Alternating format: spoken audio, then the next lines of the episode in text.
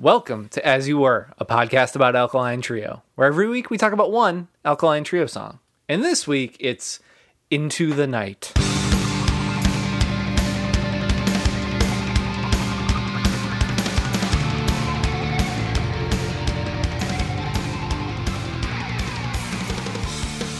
Into the night we felt alive. Into the night we know you've cried. Into the night tomorrow. Into the night, yeah. That's the song, All right? right. Into that night, that Twitter celebrity, Mm-hmm. the heart in the blender. Oh my god, I followed um them for I think literally about 45 minutes. When- About as long as it was funny. Yeah, I remember it was, you know, end of last year and I saw people retweeting like a couple like funny like them talking about like Jawbreaker and I was like, "Ah, I'll give this a follow see what, and then I was just like, "Holy shit, you do not stop." And that's my least favorite kind of Twitter account. The worst Just- kind of Twitter account is the stop tweeting account. Yeah, uh and boy, this past week have I seen a lot of those. Uh, as you were a podcast about bad Twitter, my name is Tim Crisp, and this is my cohort, David Anthony, blue check mark, Blue check, DB Anthony. which is why you DB should know Anthony. you should not listen to anything I have to say. They never do. Don't worry. True. They come here because every week we talk about one Alkaline Trio song, and it doesn't really make much sense to just listen to one person, no matter how handsome or funny they are, talk about one Alkaline Trio song. So that's why you're here to make everybody a little bit more comfortable for our podcast, as you were a podcast about Alkaline Trio, where every week we talk about one Alkaline Trio song. And this week it's a song called Into the Night, which sounds like something one might say about uh, a comic book superhero. Uh, and this song sounds like it is the intro song to a bad comic book superhero video game for the PlayStation 2. Yeah, I mean, well, I mean, let's start where we start with a lot of these. Was this your first time hearing the song? it sure was. When I listened to Agony and Irony for the first time, I put it on to a MP3 player, and I I I may be conflating stories here, but it was a creative MP3 player, and I'd never had an iPod before. This was 2008, and I tell you what, when iPod first came out, that creative MP3 player that they had that time was great. I was a It was Zune great. man, uh, Ah, which I also man. loved and would defend. Um, but anyway, I got the, I got my creative uh, stolen from a party, Mm-hmm. and I think it might have been that night. I think I walked there, listened to Agony and Irony. I didn't finish it, and then I think my MP3 player got stolen. well, because someone was like, "Oh, he's that got the new. Alkaline Trio on there. I need that." He's got the new Alkaline Trio album, and it's and and I could tell he wasn't too stoked on it when he walked into this party. So I might as well take that off of his hands so I can listen all the way to the end to Into the Night, and that file can be listened to for the very first time. and uh, seems like it left you a little cold. freezing, my dude. I listened to the song for the first time yesterday as I was cleaning my house, getting ready for my in laws to come over for really the first time. Mm-hmm. And I hear, I take my headphones off because I heard something from my partner. And I was like, what was that? She's like, what did you say? Because I'd said, holy shit, this is the fucking last song on the record. Loudly enough for her to hear from the other room. Um, I mean, I have felt that way the entire time this record has been out because I think it is among their worst closers and also a song that at its best is like the kind of one we've talked about a bit recently, which is like that like seventh, eighth track on an album that's just kind of like connective tissue between things. Yeah. Um, that's all this song has ever felt like to me. Um, it really it sounds so much to me and, and, and you can check me on this if you think i'm wildly off base but this feels like they took a song uh, like fire down below which i quite like which came mm-hmm. out just a year prior. And then we're like let's take that type of alkaline trio song but just like break it down and turn it into what we're doing on agony and irony. And that process does not work at all. No. because it kind of sounds like an older alkaline trio song but it does not function like one in any part of it. So when you say it sounds like an older Alkaline Trio song, is that because he's kind of playing the Private Eye riff? yes there's that part um and you know he's trying to like play that riff but then like put a bunch of flanger on it to make it sound like he's not playing that riff Yeah. and the verses si- yeah it's like a similar like he's doing a weird like call and response thing with himself there's a lot of like delayed echoey vocals that Burn, burn, burn, burn. Th- like that's the thing is like this is um we've done a lot of talking about U2 lately. Um but this is taking all the wrong lessons from U2 of like okay, you can play a very simple two-note riff and throw a bunch of effects on it and it sounds cool and massive and unique, which when done well is genuinely very awesome. Uh but this is just like a song that feels like it's trying to just put a bunch of effects, a bunch of different instruments, a bunch of different sonic tones on something because there's not really anything interesting at the core of it. Um, And yeah, it's one that I don't know. I imagine, and I know certain people who like it. They like it because on Agony and Irony, it's the only song that kind of feels like an older Alkaline Trio song, and I think people are just very hungry for that, right? After a record that is very much not that. But uh, I think the best songs on the album, as we have discussed, this is the last one we got. Uh, the better ones are the ones that try to be something else and actually succeed at it, as opposed to like those half step type of tracks. Never really, they don't make anyone happy, really, in the long term. Yeah, it's wild to hear that this is the last Agony and Irony song because this record is just so forgettable.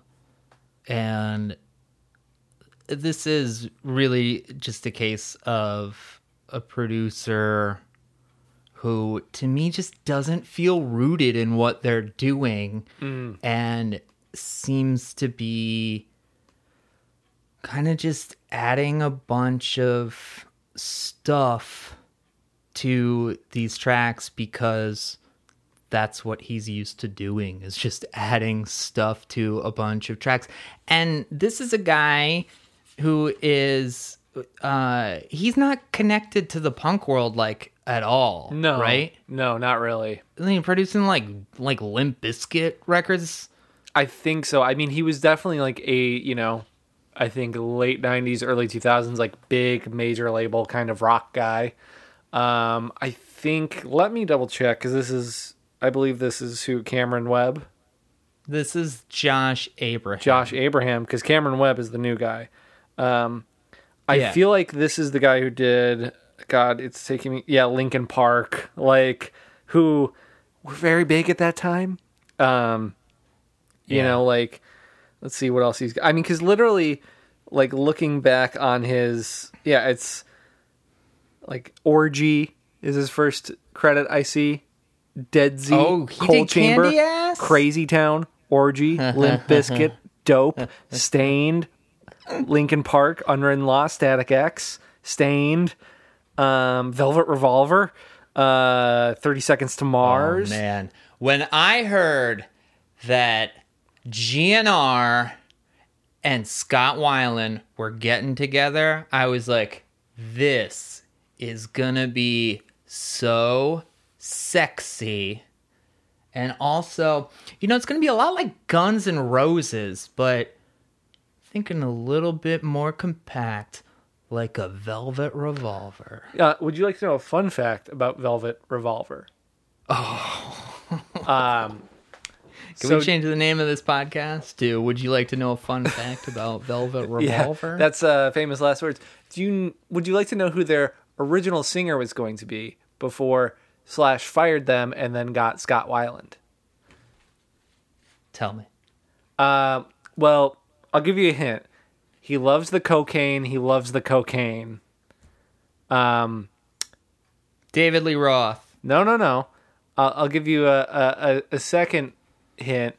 Um, he, he he believes women are uh, are uh, and I quote crazy bitch. Oh, God. That's right. The, singer Buckcherry of guy? Buckcherry. Um, so really think of how bad that could have been. That like Scott Weiland in this project, drastic improvement. Uh huh. Anyway, uh-huh. Josh Abraham.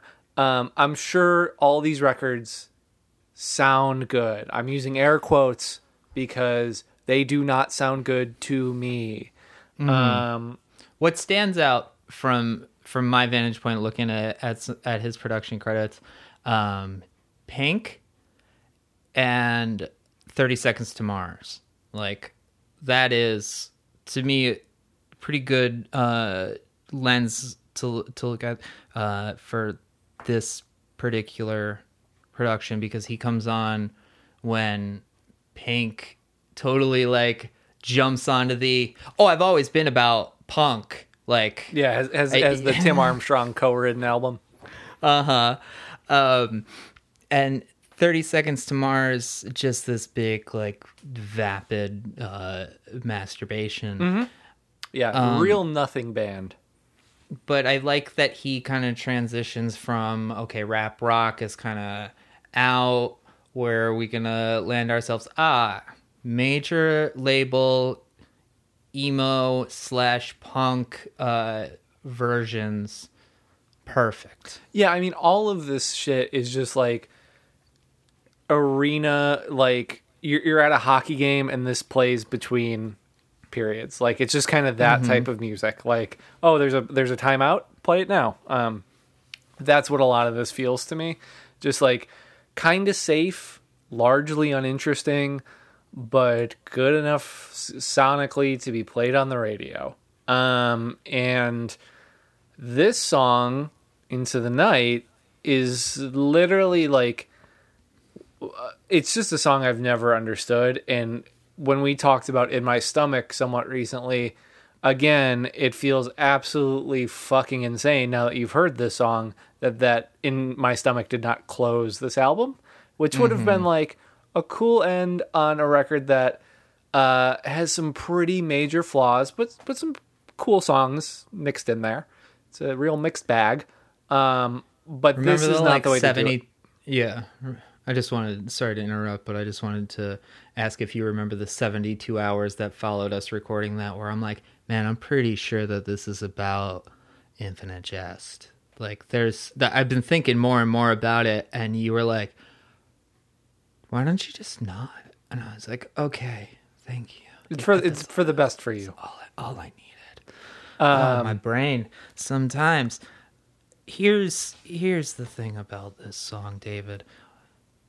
You're you're very right about the hockey game thing. This is this really just feels like it's music Yes. for the modern age, whether it be video game or hockey game or a, a commercial of some type.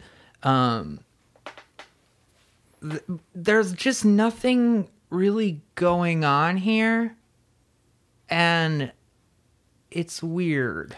Yeah, and I mean we've not talked about the song itself a lot, in part because there's honestly just not a lot to say because it's it's just kind of misguided throughout. And, and mm-hmm. i think nothing really encapsulates that more that the kind of like pre-chorus is like the most hooky part of it and the chorus itself is kind of a step down. And i l- kind of like the weird like spindly little riff that could be played there but that's not they kind of have it put on top with another Oh, instrument you the carry on? yeah This carry on has been. Yeah, yeah, yeah. Like, okay, maybe that could be cool. Putting that in the chorus doesn't make any fucking sense. Um, secondly, what an awful first line of a chorus because here's the thing, Matt Skiba. Uh, we know what a carry on is C A R R I O N. Everyone is hearing carry on as in luggage, as if someone forgot their luggage at the fucking airport what do you th- think about that for two seconds my dude like no no one is picking up what you're putting down especially your luggage I mean, this. To me, it's. I mean, that's a little topical because I think this was around the time when they started charging for check bags. Mm. And people were carrying on more. that's that's entirely true um watch snakes on a plane the other night speaking of carry-on bags what a fun How movie was that? Yeah. what a fun it's dumb as fuck but it's fun as shit Mm-hmm. I saw that opening night. me too i Yeah. haven't seen it since That was that was very very fun.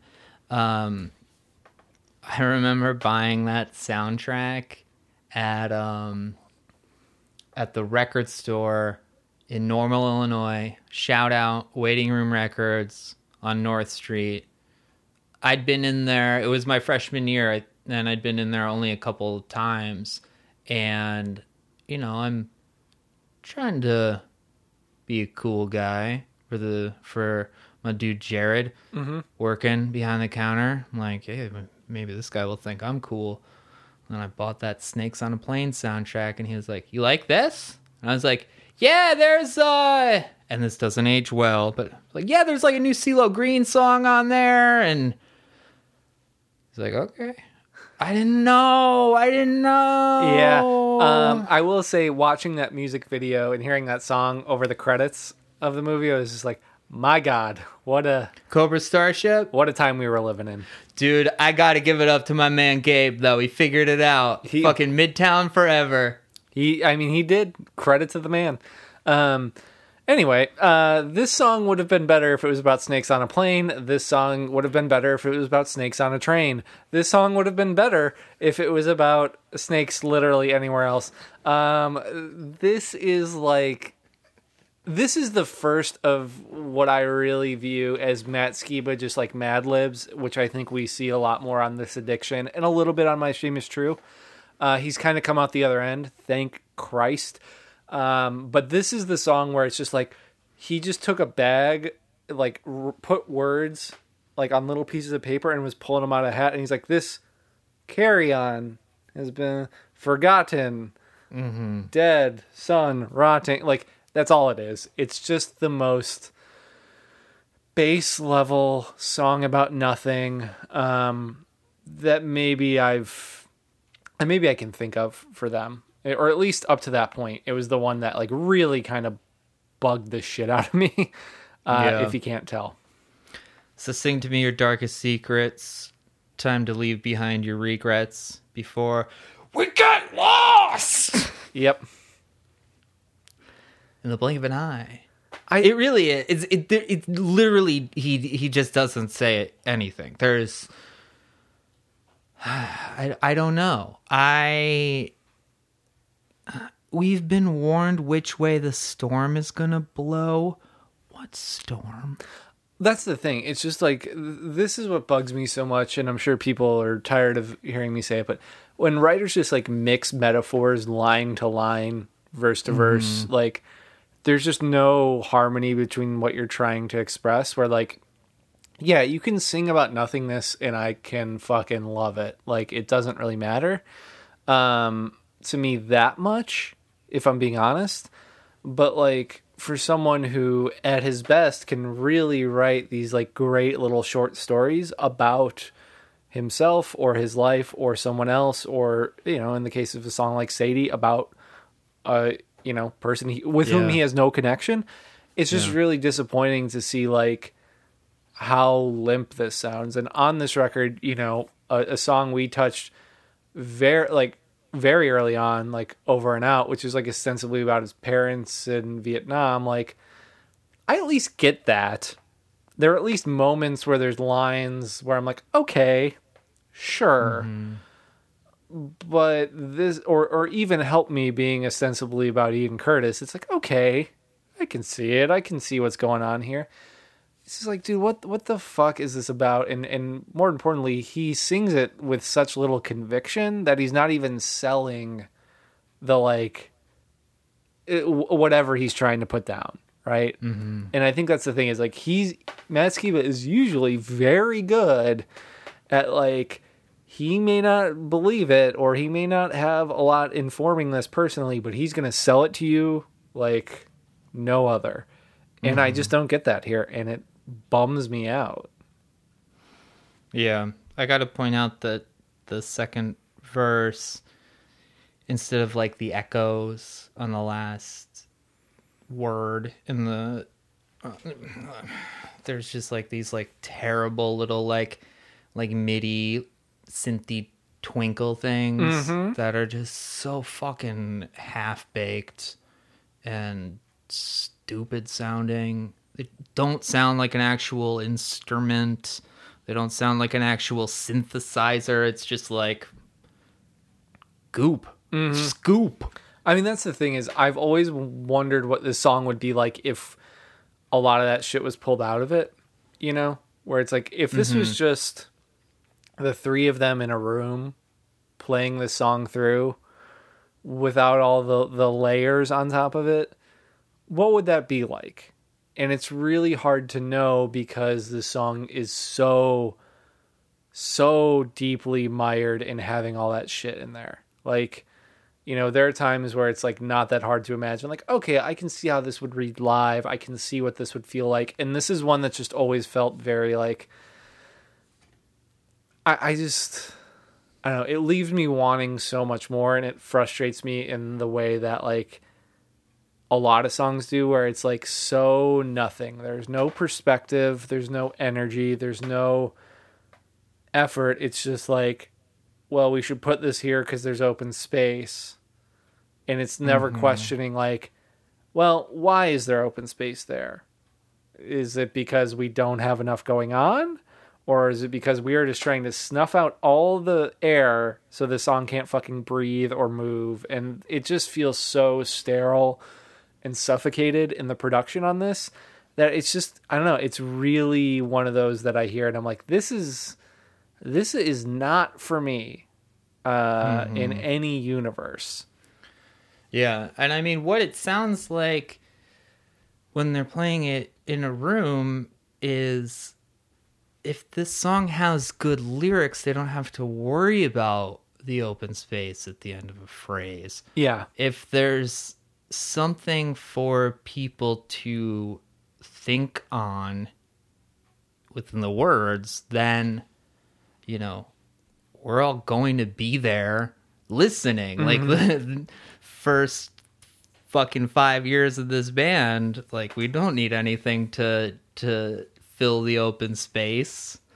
Um yeah, I think that we will often and I and I think a lot of fans do this too, will point out the instances of, of Matt like picking up stories from books that he's read as being like, well, you know, you can kind of track that as when they falter.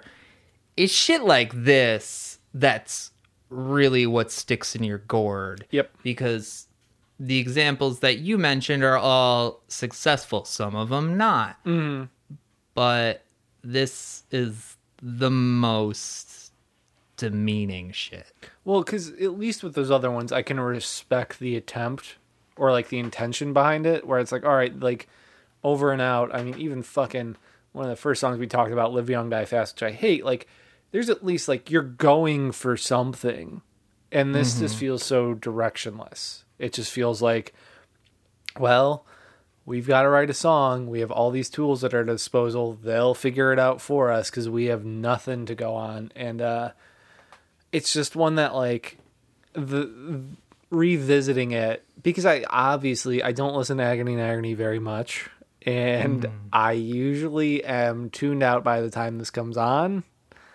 Uh, so hearing it again is just like I want to like this. I would I would love for you to take the kind of bones of an Alkaline Trio song, make them a little bigger, bring in some of those production el- elements, and really make it work. But it doesn't, and I think it's such a.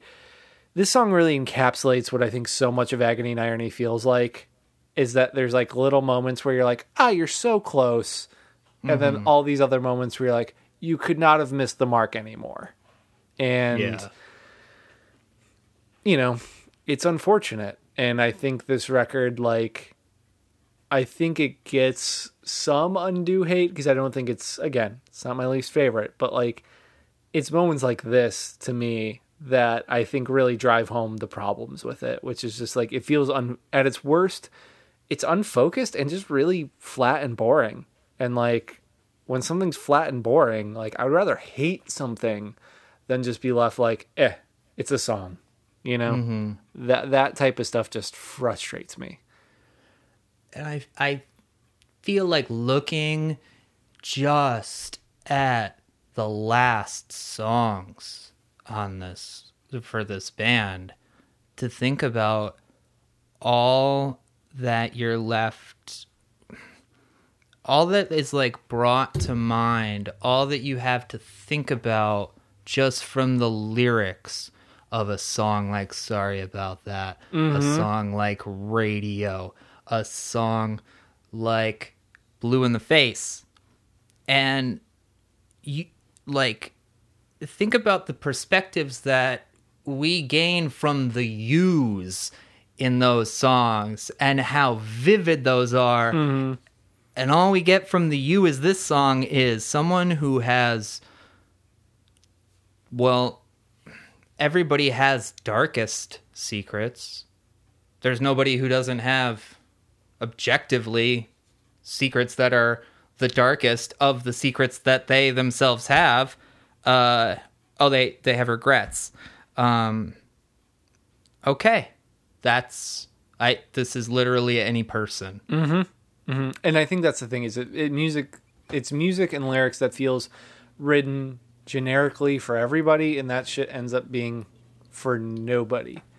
Uh, and like even I just pulled up the track list and I was like, man, the end of this record just like you really lose so much steam because like after about the midway point, you know, it's like Lost and Rendered, ruin it into the night, like to take it out. Like what an awful sequence to close this record. Like mm-hmm. three songs that like all are so misguided, and then not only that, the fucking bonus deluxe edition disc is just acoustic versions of four songs from the record and maybe I'll catch fire. But one of them is an acoustic version of this, which is like even like it just shows like there is nothing here. This just does not work in this format. I don't understand why you felt the desire to like do that. Like it just feels so nothing to me. Like it's, uh, yeah, it, this is just one that I've always kind of felt like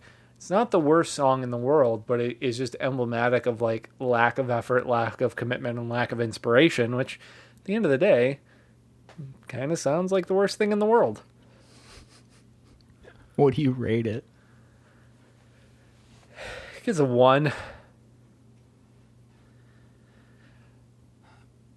Point five. 0.5 yeah. from me. Um, just bad. Oh, real bad. Real bad time. Just real bad time. A hockey game I don't want to go to. A PlayStation 2 game that I don't want to play. This is our podcast.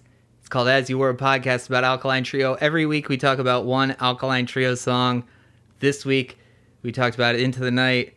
God damn thankful that that's over with, but sad to be gone.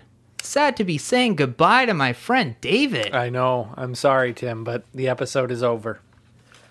Oh, well, how about we do it again next week? How about we do? Great idea. And we ask all of you listening to tell a friend about the show. That's the way that we've been able to get more and more people here to listen to us talk about a band that we like. Pretty magical thing. The fact that anybody's listening, um, we're very grateful for that and very lucky to have that.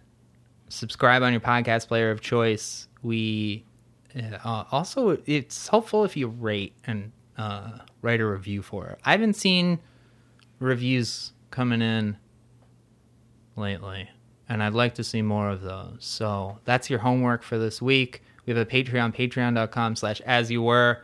You can sign up over there and vote on the songs that we talk about. Also, we do some swag and some long form every now and then. What did we talk about last time? Oh, last time was when we resequenced My Shame is True. Boy, did we. What a fucking great time that was. Very fun. Ah, much more fun than this. we c- yeah, I don't know if we can make Agony and Irony much better. Nope. There's not enough material. There is not enough material, but there's plenty more material for us to do another episode next week. We look forward to that. We'll see you all then. Thank you, friends.